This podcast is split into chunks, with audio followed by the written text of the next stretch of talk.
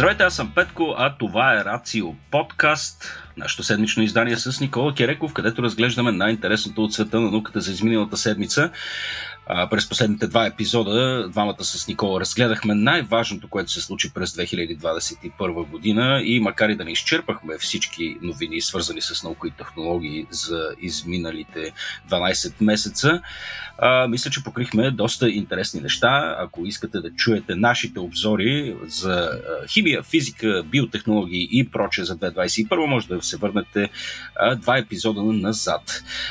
Сега с този епизод вече стартираме и текущите новини, нещата, които действително се случиха през последните няколко дни и седмици. Така стартираме един нов сезон на нашият седмичен подкаст с Никола. Надявам се да стартираме добре. Разбира се, този подкаст, отново да спомена, както всеки път, става възможен единствено благодарение на вас, нашите слушатели, на хората, които ни подкрепят в сайта Patreon. През последните няколко дни имаме така нови контрибуции. Не съм сигурен дали това е точната дума. Никола, здрасти, приятел. Искам да те включа в този разговор. Здравей, Петко. И аз отправям моите искрени благодарности към нашите патрони, които ни подкрепят, някои от много време, а други от скоро. Да, някои от тях даже вече така играят с суми, които на нас до сега ни бяха относително непознати. Та благодарим за щедростта. Аз в момента издирвам, разбира се, имената на двамата души. Огромни благодарности към Драго Апостолов. Хубав шаут-аут. Благодаря ти много, Драго, за твоят годишен пледж.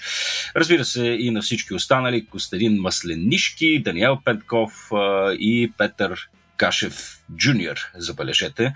Благодаря ви, пичове, че ни подкрепяте този подкаст и всичко, което ние правим в Рацио е възможно не само единствено благодарение на вас, разбира се, тъй като работим и с много интересни партньори, технологични компании, последната от която имаме честта да си партнираме с, забелязваше словореда Никола, къв ме сутрешния, е компанията MentorMate. MentorMate е една от най-големите компании за разработка на специализирани софтуерни решения в България, които правят живота на милиони хора по цял свят много по-добър.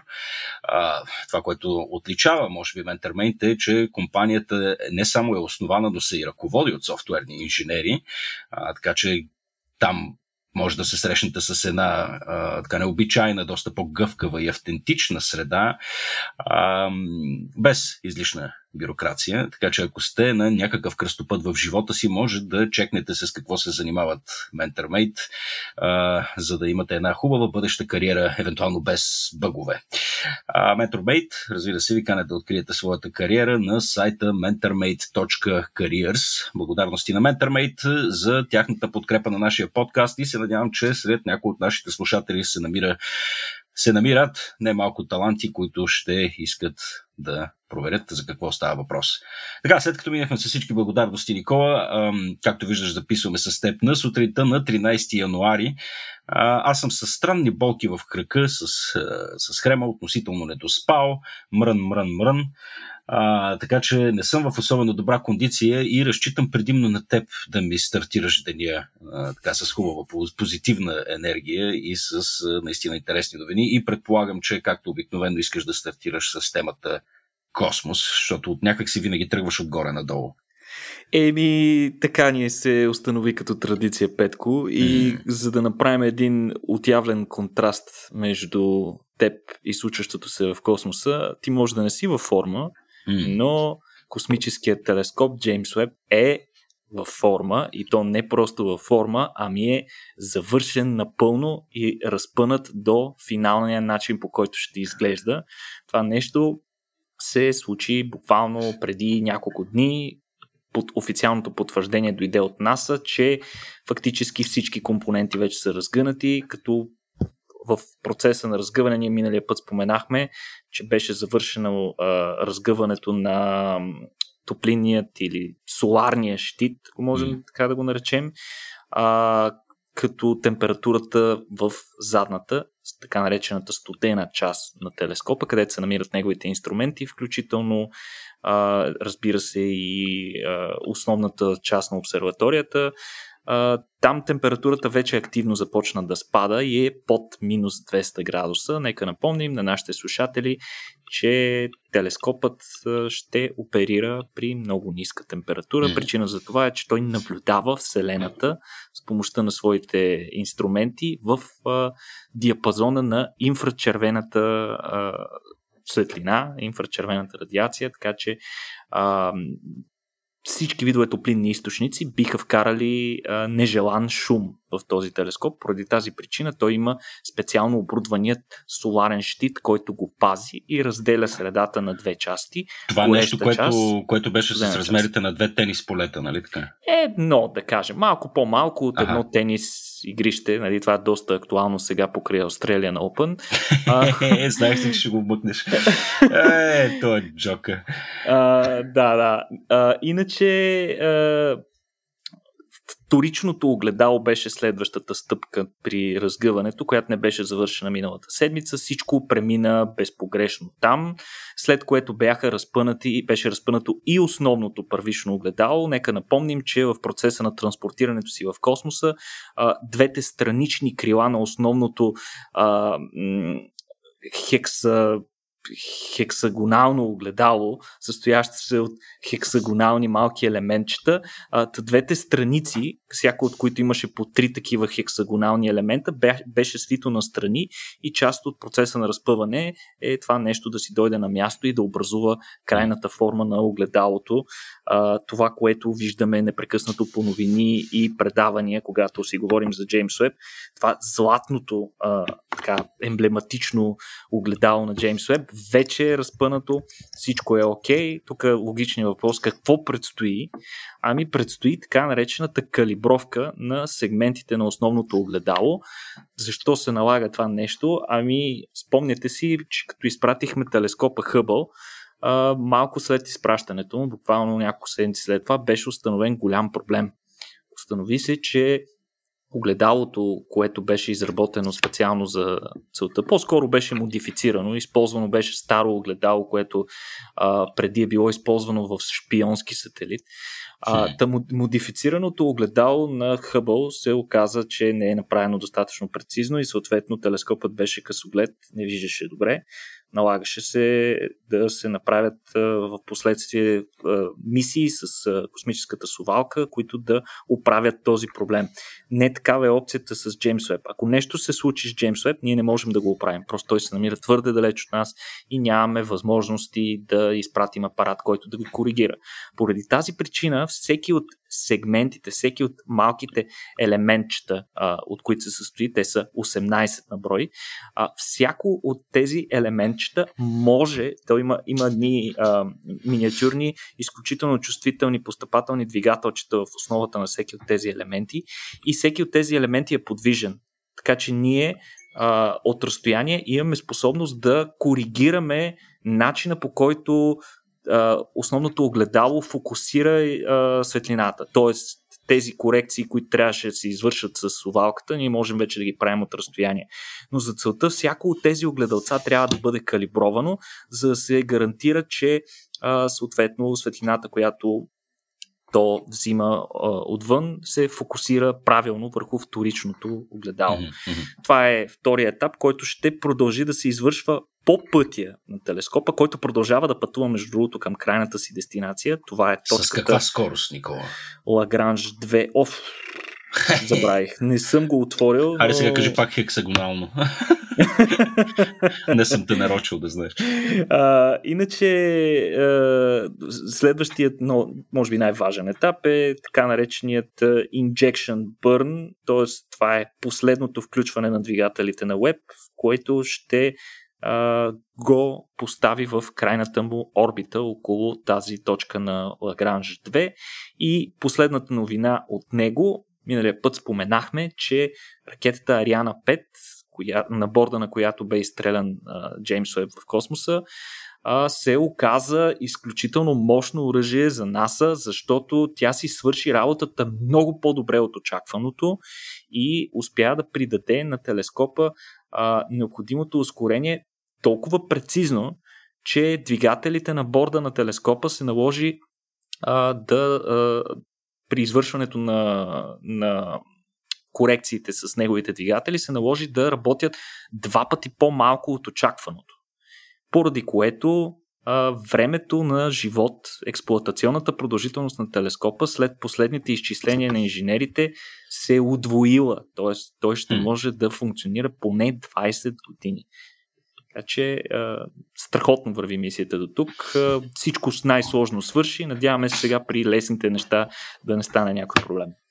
Струваше ли се всичките тия 4-5 кила, които изгуби Никола през последния месец за това да го мислиш? Видя ли, че всичко се получи както трябва? Ами, не съм само аз. Доста хора го мислят. Предполагам, че доста хора вече са започнали да си отдъхват, макар че хората зад телескопа със сигурност не бързат с това.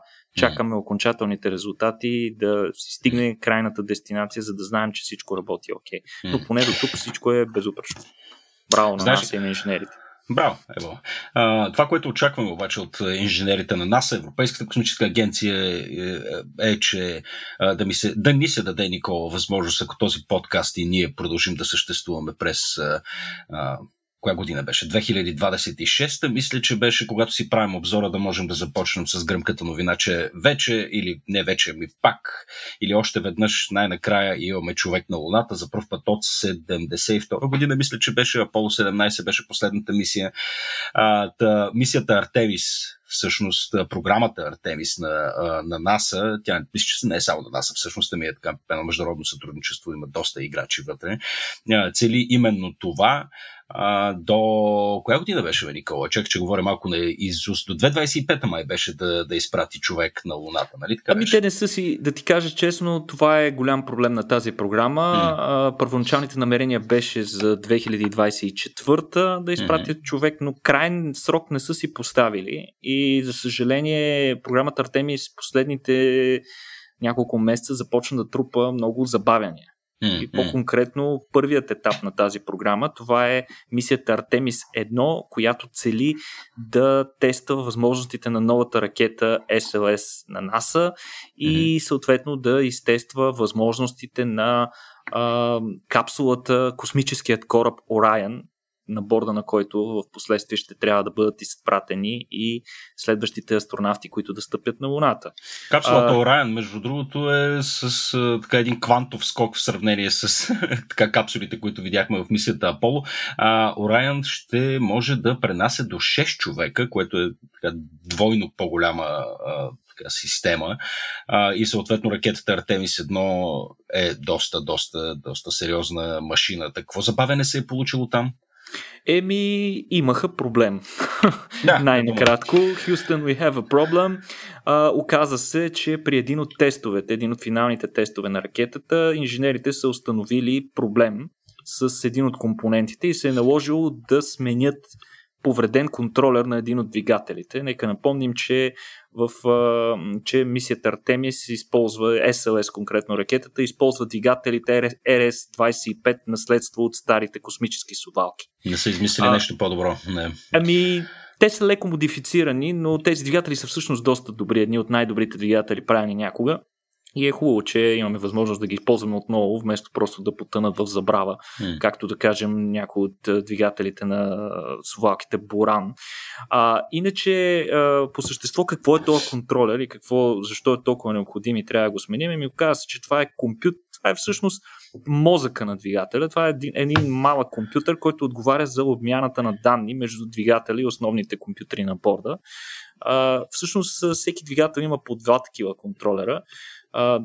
Пак казвам, това е винаги характерна особеност на космическото инженерство, че всичко се прави в поне две копия, но очевидно тук от нас не искат да рискуват и искат, въпреки че този контролер си има свой бекъп, все пак искат да бъдат сигурни и затова се е наложил да сменят контролера. И тъй като тези тестове се извършват на цялата система, съответно всяка промяна на компонент изисква тестовете да бъдат повторени с всичко отново, което съответно доведе до доста забавяния. Поначало мисията Артемис 1 трябваше да да стартира в началото на тази година или още дори в края на предходната. Иначе предстоят наистина много тестове на ракетата преди да се изстреля, като в финалният тест всъщност тя ще трябва да се качи на своята платформа за изстрелване и да бъде, това с цялото нещо се случи в Кенеди Спейс Центъра, и тази мобилна кула всъщност ще отиде на мястото си, т.е. ще се симулира изцяло реално изстрелване, като това те го наричат основна репетиция за тестване на хардуера и софтуера, или на английския Wet Dress Rehearsal. Иначе по време на този тест ще се зареди изцяло ракетата догоре с криогенните горива, кислород, течен кислород и течен водород, и всичко като по сценарий ще бъде повторено до последните 10 секунди преди старта. Това нещо трябва да се случи в края на февруари. И ако всичко е окей, всъщност много често по време на тези тестове изникват доста проблеми, които трябва да бъдат коригирани. Но ако всичко е окей, ракетата може да е готова за изстрелване през април. Но практиката показва, че винаги изникват малки неща, които могат да се случват по-добре, могат да бъдат оптимизирани, затова по-реалистично е да очакваме Artemis 1 да стартира май или дори юни. Тоест, по-скоро отиваме към Artemis 1 през лятото. Имаш предвид реално изстрелване на Artemis? Реалното изстрелване, да. То звучи по-логично да изпращаш през лятото. Прекалено голям е залога тук. Иначе мисията Artemis 1 всъщност предвижда да се изпрати една по-лекотена версия на капсулата Orion, която няма животоподдържащи системи на борда, но да се тестват по-скоро телеметрията, възможности на двигателите, като Orion ще бъде изстрелян, ще стигне в орбита на около Луната, ще се завърти няколко пъти и после ще се върне към Земята. Тоест, изцяло ще симулира една реална мисия на Артемис. Да. Мисията Артемис, заедно с нашите плановете на други хора да изпратят хора на Марс, безспорно са най-интересните неща, които ни чакат това десетилетие.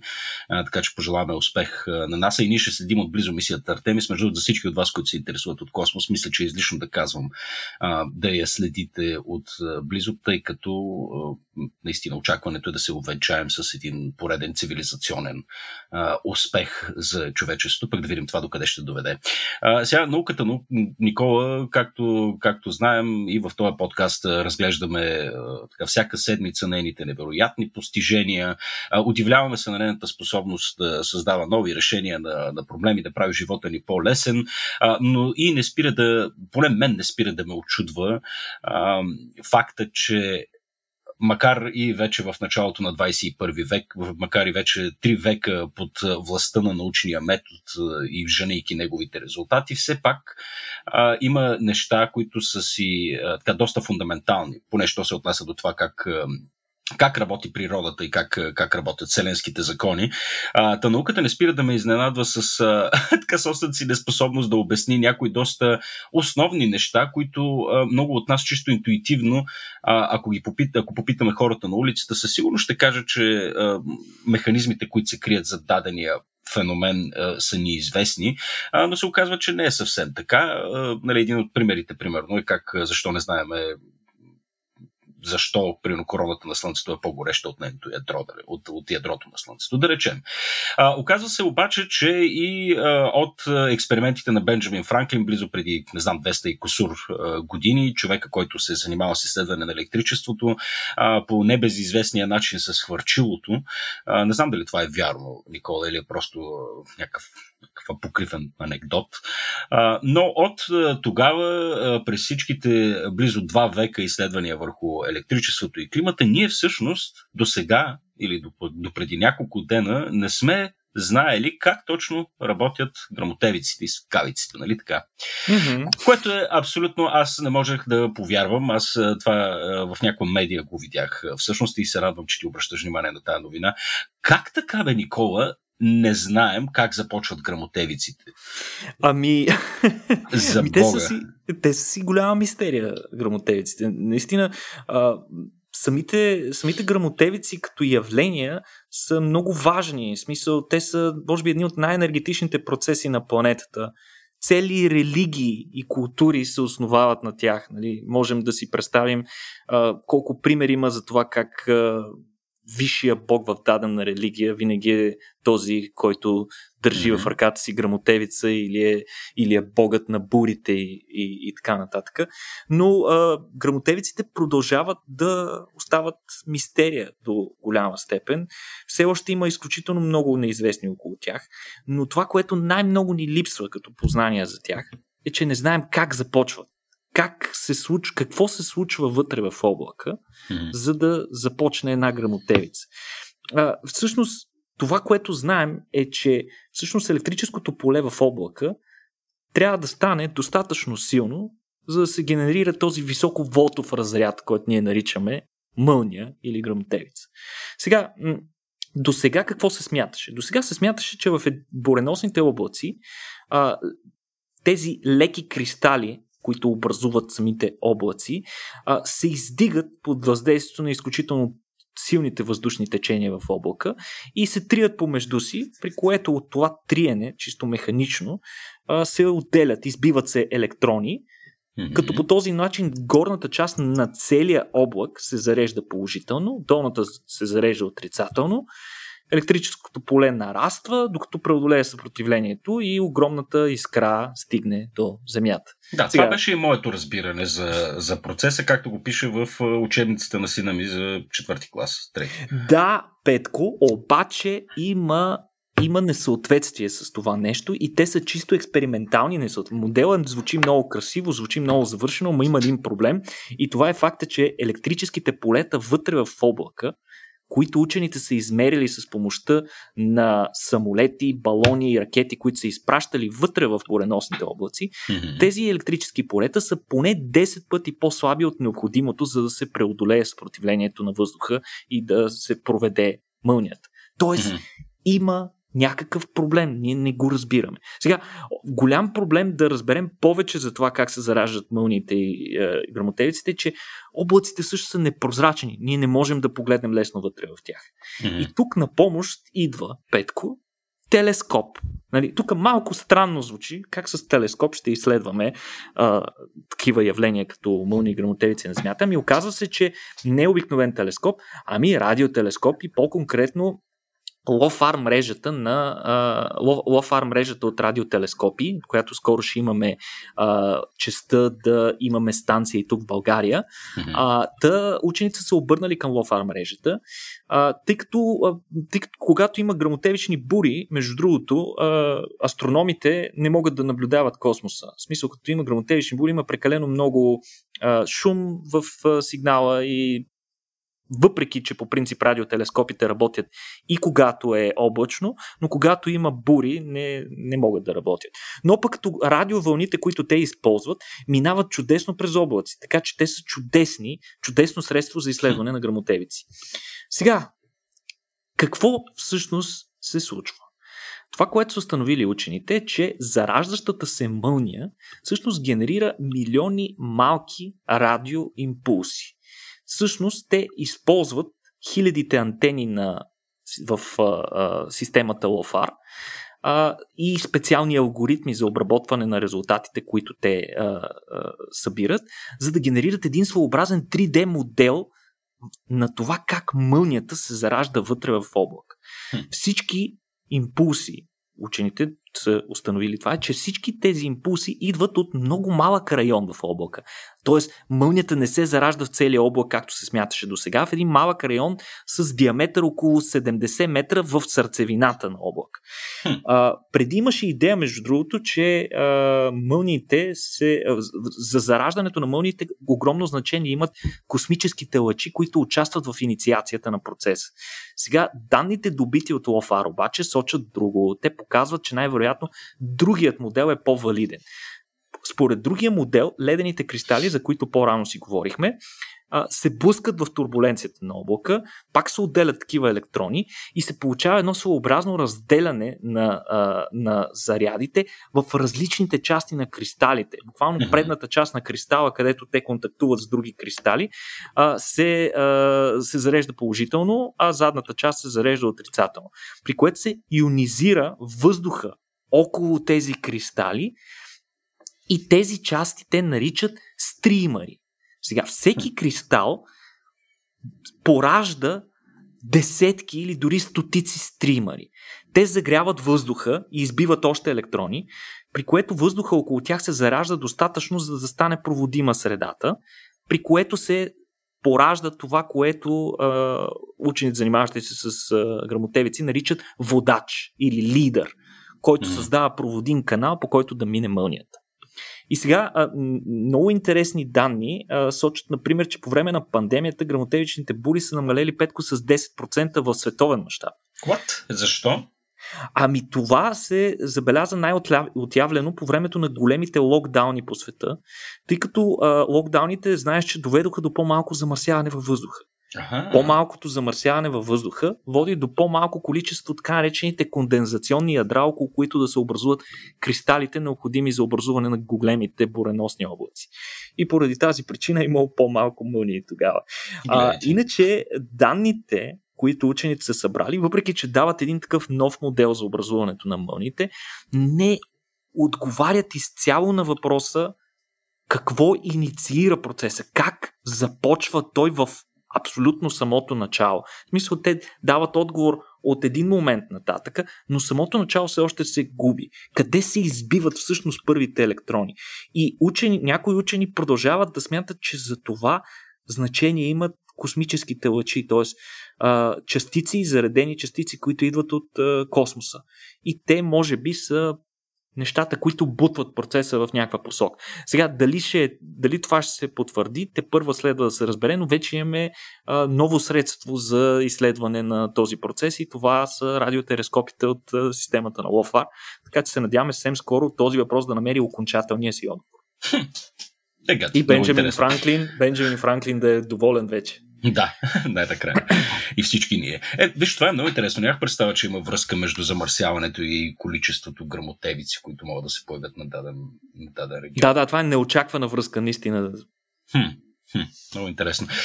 Добре, Никола, ти рядко всъщност в рамките на подкаста обръщаш внимание на конкретни тулове, с които да изучаваме наличното ни познание. Макар че сме го правили един-два пъти, когато си реферирал към така интересни сайтове, интересни така програми, които могат да ни помогнат да осветлят умовете ни. Днес решаваш да направиш нещо именно такова. Явно много те е впечатлило това, което си видял. Сайта се нарича OneZoom. Искаш ли да ни разкажеш за какво става въпрос, че да му отделиме време тук всъщност?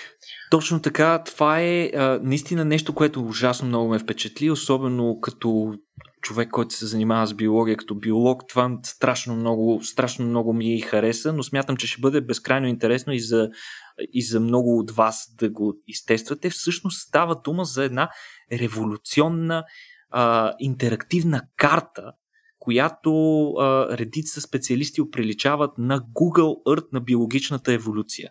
Всъщност OneZoom представлява едно страхотно свръхдетайлно средство за изобразяване на дървото на живота, като в него са включени над 2,23 милиона вида живи организми и 105 хиляди изображения на различни организми. Като много интересно е, че този тул може да ни показва кой вид от кои предходни произхожда и кога всъщност тези видове или пък съответните групи организми са се разделили в течение на биологичната еволюция.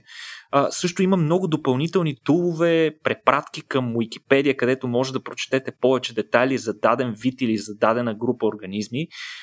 Много интересен, че в стандартния си вид това приложение показва дървото на живота като един безкрайен фрактал, в който може да зумбате в продължение на часове, но всъщност всеки вид представлява е изобразен като едно листенце на това дърво, а цвета пък на листенцето показва нивото на застрашеност на даден вид, което може да ни ориентира, ако за консервационните необходимости за дадени видове.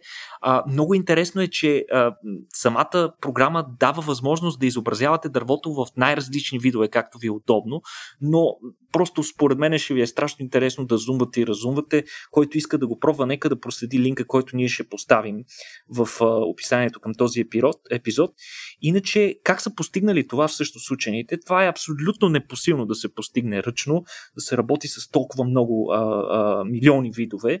Затова учените използват специални алгоритми, които обединяват информацията от множество различни бази данни, за да изразяват връзките между отделните видове. Интересното е, че тези алгоритми се апдейтват през определено време, така че всички най-нови постижения, свързани с определенето на принадлежността на даден вид към даден група, тъй като това често се променя, особено с течение, с навлизането на молекулярните методи, непрекъснато се апдейтва. Това, което ви казах, утре може да не е валидно, може да има още повече видове, други видове да са локирани към други родове и така нататък.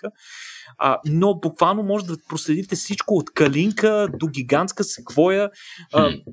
Можем да видим кой е нашия общ предшественик, да кажем, с някой друг бозайник, или кой е нашия общ предшественик между нас и някое дърво. Така че безкрайно интересно е. Цялата информация, между другото, от екипа твърдят, че ако цялата информация вкарана в това приложение бъде принтирана на листове Петко и тези листове бъдат подредени един пред друг, дължината им ще бъде равна на 60 пъти дължината на Слънчевата система. Така че може да си представите какъв огромен ресурс от данни е вкарано в това приложение. Много е интересно. Искрено ви препоръчвам да го проверите.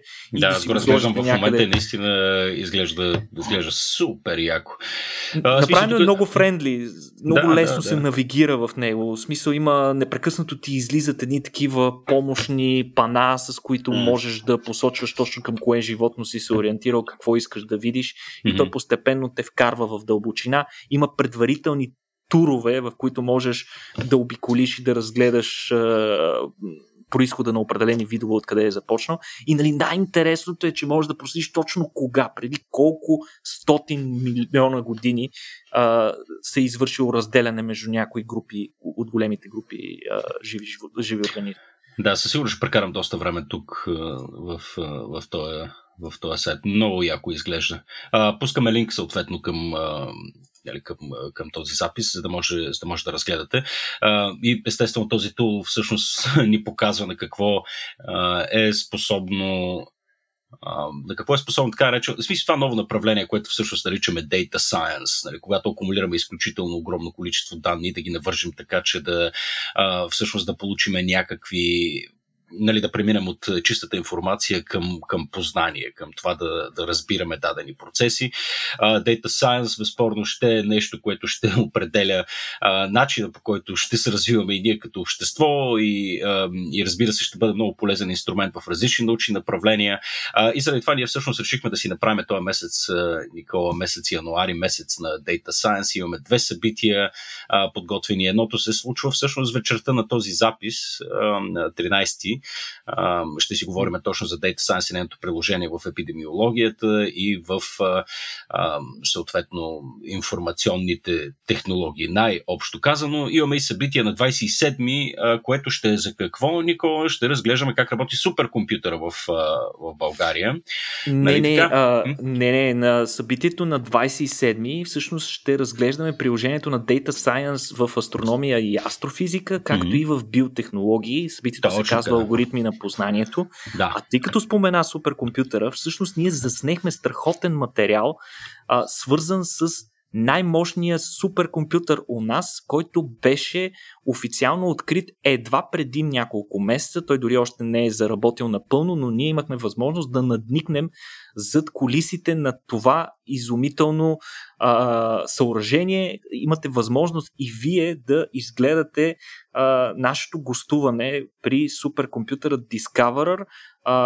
Когато слушате този подкаст, същата седмица ще бъде премиерата на въпросната наша разходка. Може да видите отвътре как изглежда в детайли един суперкомпютър и какви допълнителни съоръжения са необходими, за да може да функционира този звяр на информационните технологии, както и, разбира се, да разберете повече за това, ако на вас ви е нужна суперкомпютърна мощ, така, имате нужда от малко суперкомпютърно време, за да разбиете паролата на съседа или нещо друго, как може да си наемете такова от новият български суперкомпютър, построен по европейски проект у нас.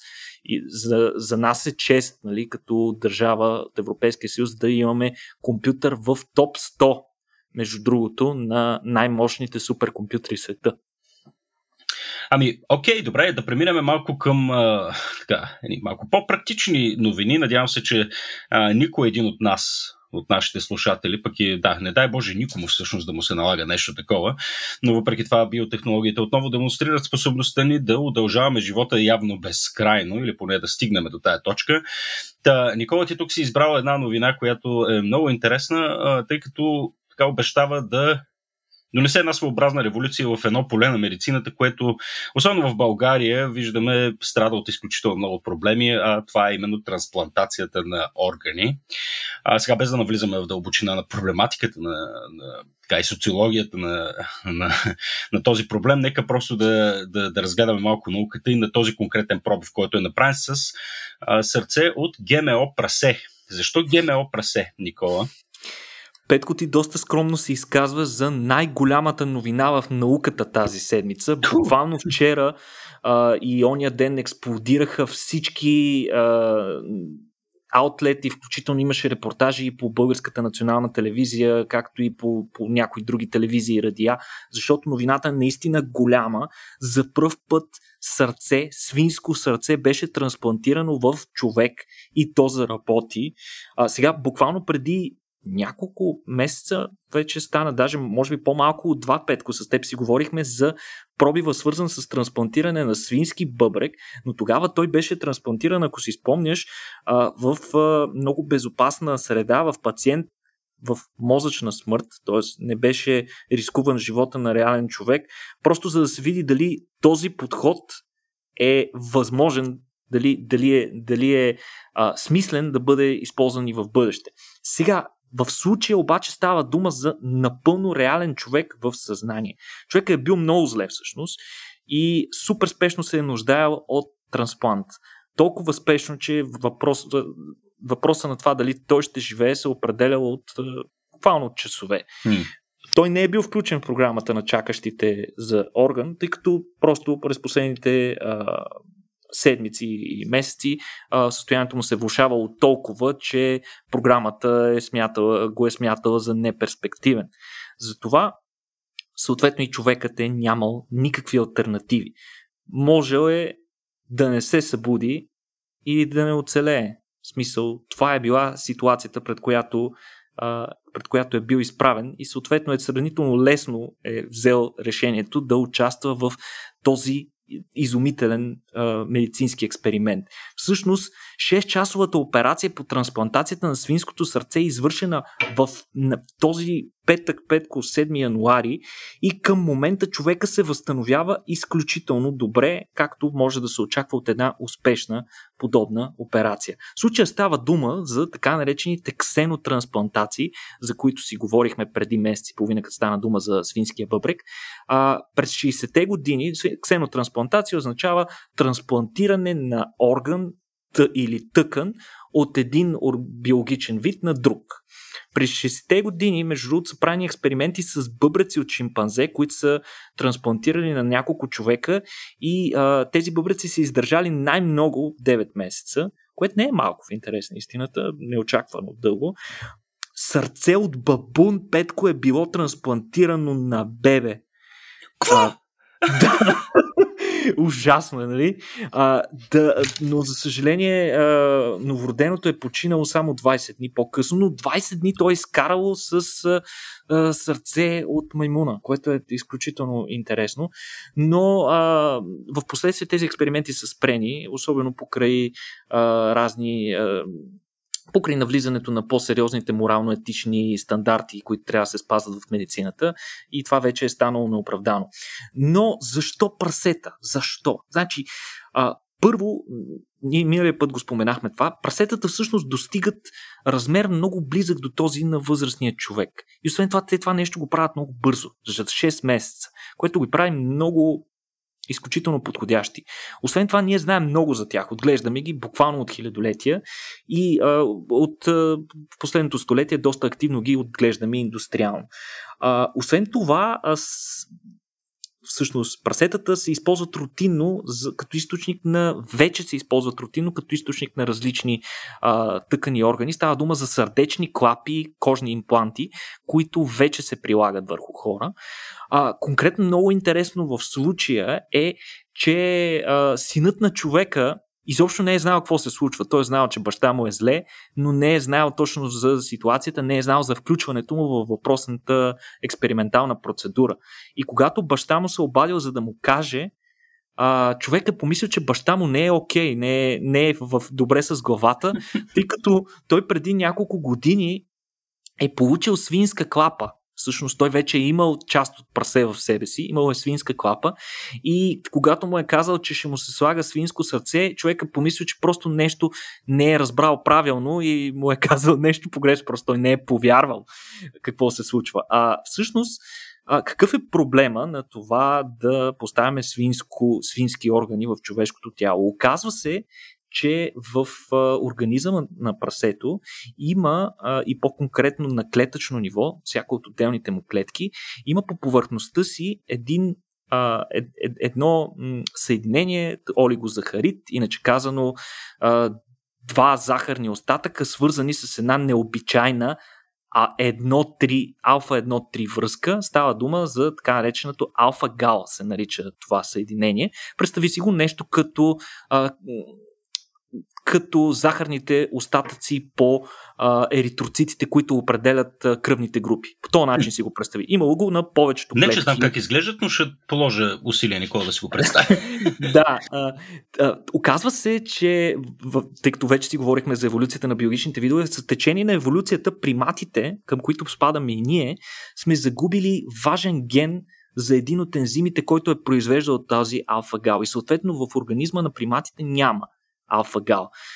Но такъв има в бактериите, които обитават червата и повърхността на тялото ни и различни други части от телата ни. И поради тази причина имунната ни система често се среща с този алфа-гал и той е много важен антиген. Буквално 1% от IgG антителата в организма ни са насочени към този антиген, поради което съответно ако получим орган, който има този алфа-гал, той много бързо се отхвърля. Не става. Поради тази причина учените са изработили ГМО прасета, т.е. прасета, които чрез молекулярно-генетични методи им е премахнат този ензим и те са направени и те просто не произвеждат въпросният алфа-гал, който би довел до отхвърляне на органа от тях. Сега конкретно в случая за тази операция използваме още по-специално прасе, Петко. Специалното прасе, нека го наречем. То е производство на компанията Revivicor и има 10 генетични манипулации в себе си. Освен въпросният ензим, за който споменахме, в него е променен и ген, който отговаря за растежа на сърцето, и целта е всъщност, когато достигне желаният размер органа, сърцето да не продължава да расте и особено да не продължава да расте вътре в човек, когато то бъде трансплантирано. Освен това, в това прасе са добавени 6 човешки гена, т.е. то е направено, то е очовечено, ако можем да го наречем така. Хуманизирано е малко, защото са му добавени 6 човешки гена, които то да експресира по повърхността на клетките си, по този начин тъканите му да са още по-съвместими. Още нови технологии са вкарани, за да се стигне до този невероятен успех. Използват се специални имуносупресори, за пациента, за да не отхвърли органа, а органа по време на транспорта до болницата, в която се извършила операцията, е бил перфузиран. Перфузиран, Петко, означава, че сърцето си го представяш, от него излизат кръвоносни съдове и когато го премахнеш, съответно кръвта спира да циркулира в сърцето и то се поставя в лед, за да спре процеса на некроза вътре в тъканите поради липса на кислород. Mm-hmm. По-добрият начин обаче би бил, ако след като се извади сърцето, продължи да циркулира вътре в него някаква течност или кръв, която да доставя необходимия кислород и хранителни вещества на сърдечните клетки. Точно това е направено. Използвана е специална помпа, която е свързана към тези изходите, престисъл като купунг на компютър, тези артерии и вени, за да може то да продължава да бъде захранвано с кислород. Сега, разбира се, операцията не е минала супер мега гладко. Имало е леки несъответствия в анатомията между органите на човека и свинското сърце. Съответно, на хирурзите, на екипа от хирурзите се е наложил малко да импровизират, но пък сърцето е тръгнало веднага, след като са премахнали канюлата, която спира достъпа му до кислород. Буквално при първата стимулация сърцето е тръгнало точно както се очаква, когато подобна операция минава супер гладко. Иначе да дадем някаква перспектива, само в щатите на ден умират по 12 човека, които чакат подходящ трансплант. Тоест тази технология, както и ти споменава в началото, има огромен потенциал. Ако не да разреши, то поне да облегчи този важен за обществото проблем. Когато това ще стигне в България е съвсем друг въпрос. Но да се върнем на човека, той все още е свързан, Петко, с машина сърце бял дроб, но новото му сърце вече върши повечето от работата. Тези дни буквално се очаква да се бъде спряна въпросната машина и да се остави всичко изцяло в ръцете на свинското сърце, в гърдите му. Човекът твърди, че много му се живее. Всъщност той е прескочил най-критичният етап, тези 48 часа веднага след трансплантацията, когато се наблюдава така нареченото остро отхвърляне. Т.е. ако нещо ще се случи, то най-вероятно ще се случи в първите 48 часа. След като се премина тези 48 часа, по-вероятно е въпросният трансплант да издържи поне месеци. Не е ясно как се развива ситуацията. Между другото, преди операцията лекарят не е бил напълно сигурен. Не знам защо този човек всички го поставят по толкова съмнение. Явно е бил или голям зевзек, или по много особен начин е говорил, но лекарят продължава до последно, въпреки всички документи, които са оформени покрай позволение, информирано съгласие и така нататък, продължава да смята, че пациентът не е съвсем наясно какво точно ще му се прави. И всъщност лекарят го попитал последно, докато си говорили, лекарят го питал дали е съвсем наясно и човека му отвърнал: абе, докторе, като ми го сложите това сърце, ще почне ли да квича? Така че човекът е бил доста забавен тип. Надявам се всичко при него да е окей. Човек се наблюдава много стрикно, в интерес на истината. Ще му се взимат проби непрекъснато и ще се следи в него дори дали има инфекции, идващи от свинската тъкан, така наречените свински ретровируси. Това са ретровирусите са роднини на хив вирусите. Хив е представител на ретровирусите. Всички ретровируси имат една ужасяващо гадна способност да се вграждат в генома на организма гостоприемник и след това да могат да излизат оттам. Тоест, един вид да използват за резервуар собствените клетки на организма и да се скрият по този начин от имунната система. Тези прасета са специално отгледани по такъв начин, че да нямат много такива ретровируси, така че шанса е нисък, но въпреки това хората не залагат на шанса.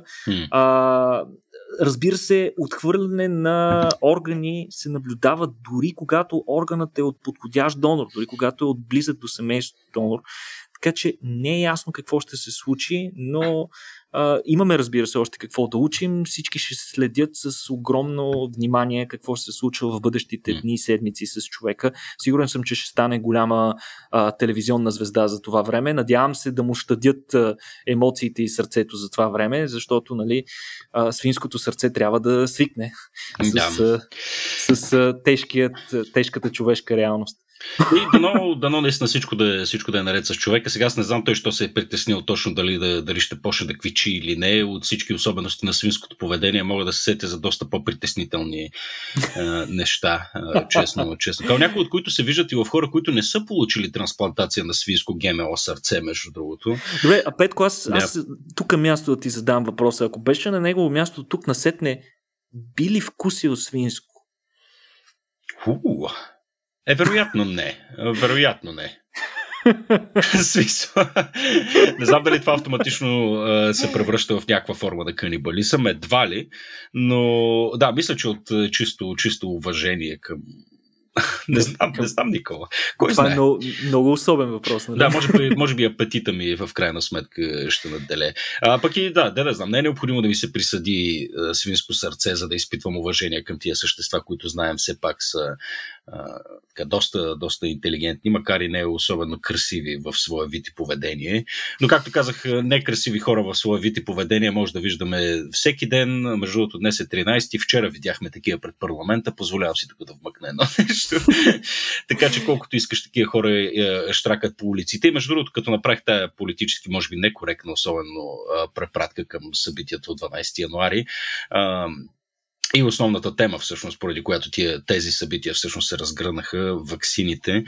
Знаем за многобройните проблеми, които имаме с вакцинацията в България. Няма смисъл изобщо да ги коментираме. Всички наши слушатели са пределно наясно за какво говорим. На мен просто ми възникна един въпрос. Наистина, ако в крайна сметка се разработи и някаква ваксина, която действително да удължава живота на всички нас и да е така крачка напред в елиминирането на смъртта по принцип, а не само в предотвратяването на някакви смъртоносни или не толкова смъртоносни заболявания. Чудя се дали тогава също ще има скептицизъм към ваксините или всички ще се юрнем като на промоция в Кауфланд, примерно, или нещо такова, да си бием ваксините. Всъщност, така, по чисто ми предположение, че даже напротив, вероятно ще има още по-голяма съпротива.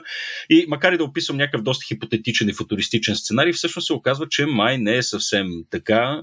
Имаме новина за разработка на ваксина против стареене, което може да удължава живота. Днес, Никола, много е така на бързичко. Споменаваме неща, които са всъщност доста грандиозни по своето естество. Така, каква е тази ваксина против стареене, Никола, и кога ще мога да живея вече? Да, тази новина, между другото, експлодира в края на миналата година. Може би някои хора не са забелязали покрай празниците, но доста се говореше за това. Всъщност, процеса на стареене е едно от нещата, всъщност, което не ни е още напълно ясно. Не знаем кои са водещите процеси. Ние имаме предположения, имаме списък от различни механизми, по които стареенето се случва. Ние горе-долу знаем и чисто еволюционно какъв е смисълът на стареенето. Основният смисъл на стареенето е да се отстраняват организмите, които вече са дали потомство, за да може те да не се конкурират за ресурси със собственото си потомство. А пък съответно потомството им да продължава развитието напред, т.е. да продължава комбинирането на гени и така нататък. Това е интересно, Никола, защото аз вече се конкурирам за ресурси със собственото си потомство. Да.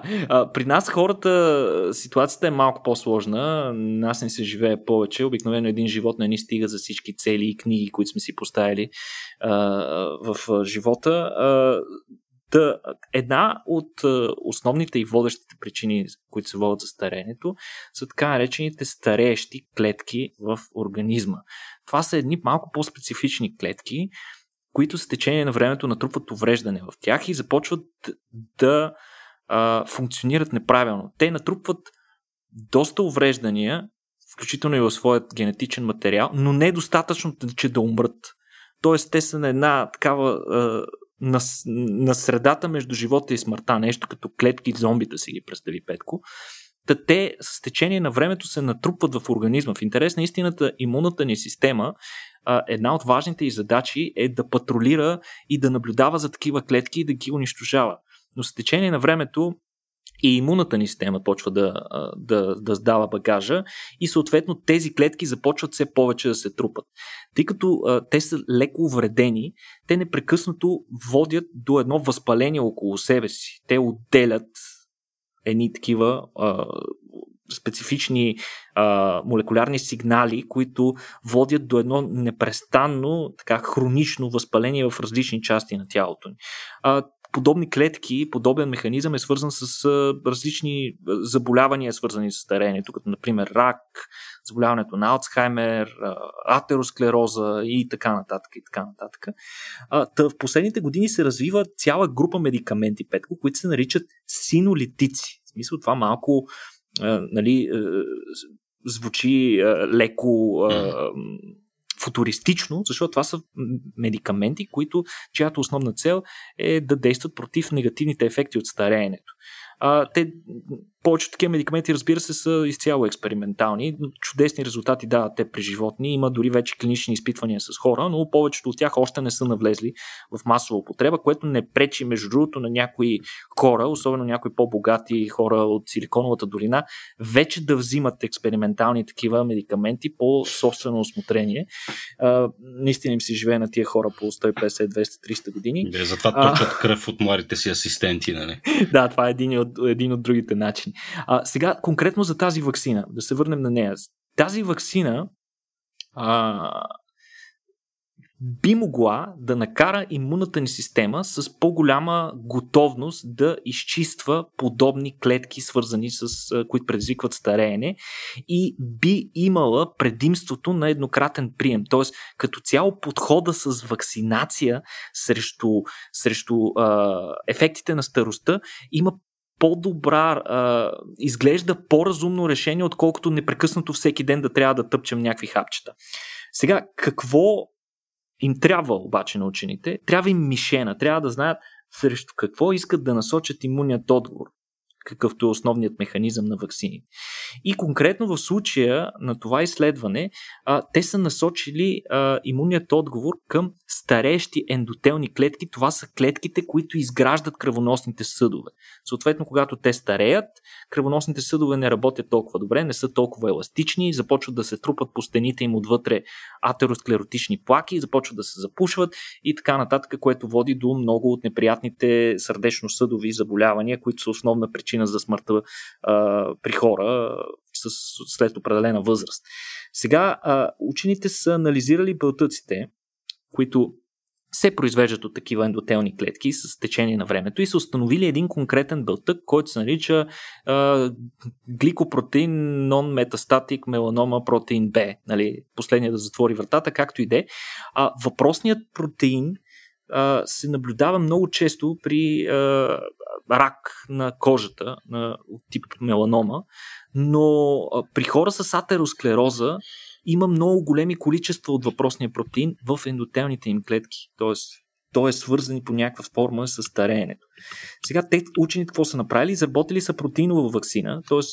изолирали са отделно въпросния протеин, комбинирали са го с различни съединения, които усилват имунният отговор, и са го тествали при мишки, при модел на мишки, които са такива специални мишки, които образуват атеросклеротични плаки в кръвоносните си съдове, и са установили, че честотата на плаките след вакцинация намалява значително, намалява и възпалението вътре в съдове, в съдовете, както и молекулярните маркери на възпаление в целия организъм, което е много добър сигнал, че въпросното нещо може би действа. Освен това, те са разгледали и изключително стари животни, мишки на 1,5 години. Тоест, мишка на година и половина вече си е доста стара мишка. Като човек работил с мишки, мога да ти кажа, че рядко, не съм виждал толкова възрастна мишка. Още след първата си година те започват доста да не изглеждат добре цялостно.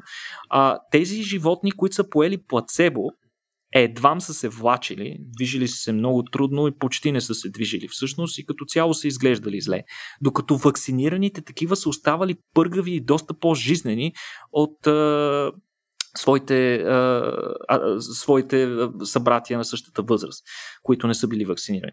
Те са живяли и съответно са преживяли много по-дълго и не са наблюдавани абсолютно никакви странични ефекти, поне при този животински модел.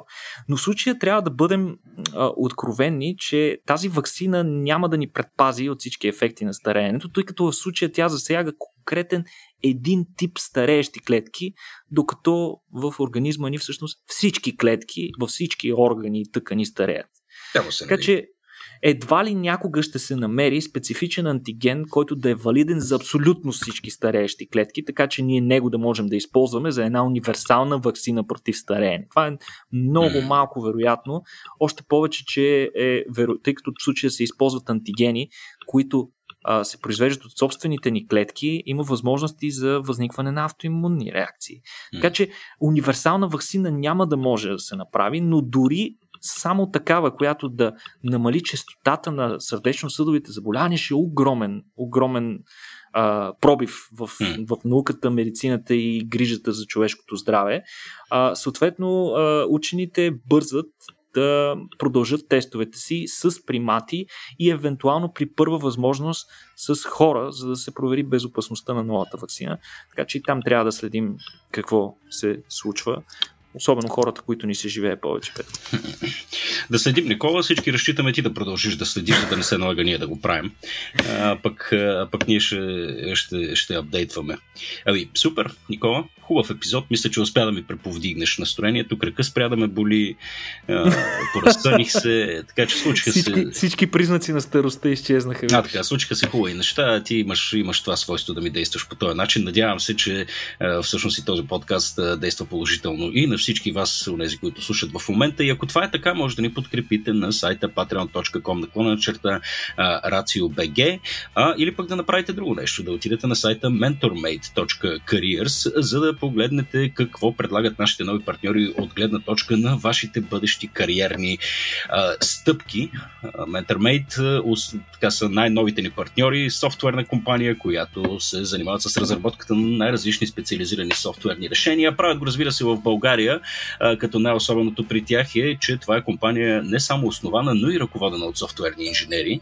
Така че ако вие сте такъв или имате някакви аспирации да работите в тая сфера, мисля, че там ще намерите една доста гостоприемна и неочаквано приятна среда. Благодарности на MentorMate за тяхната подкрепа, благодарности на вас, че ни слушате и че ни подкрепяте в Patreon и, разбира се, не на последно място, Никола, смирено благодаря и на теб. И аз ти благодаря, Петко. Надявам се да е било интересно и за нашите слушатели. До скоро.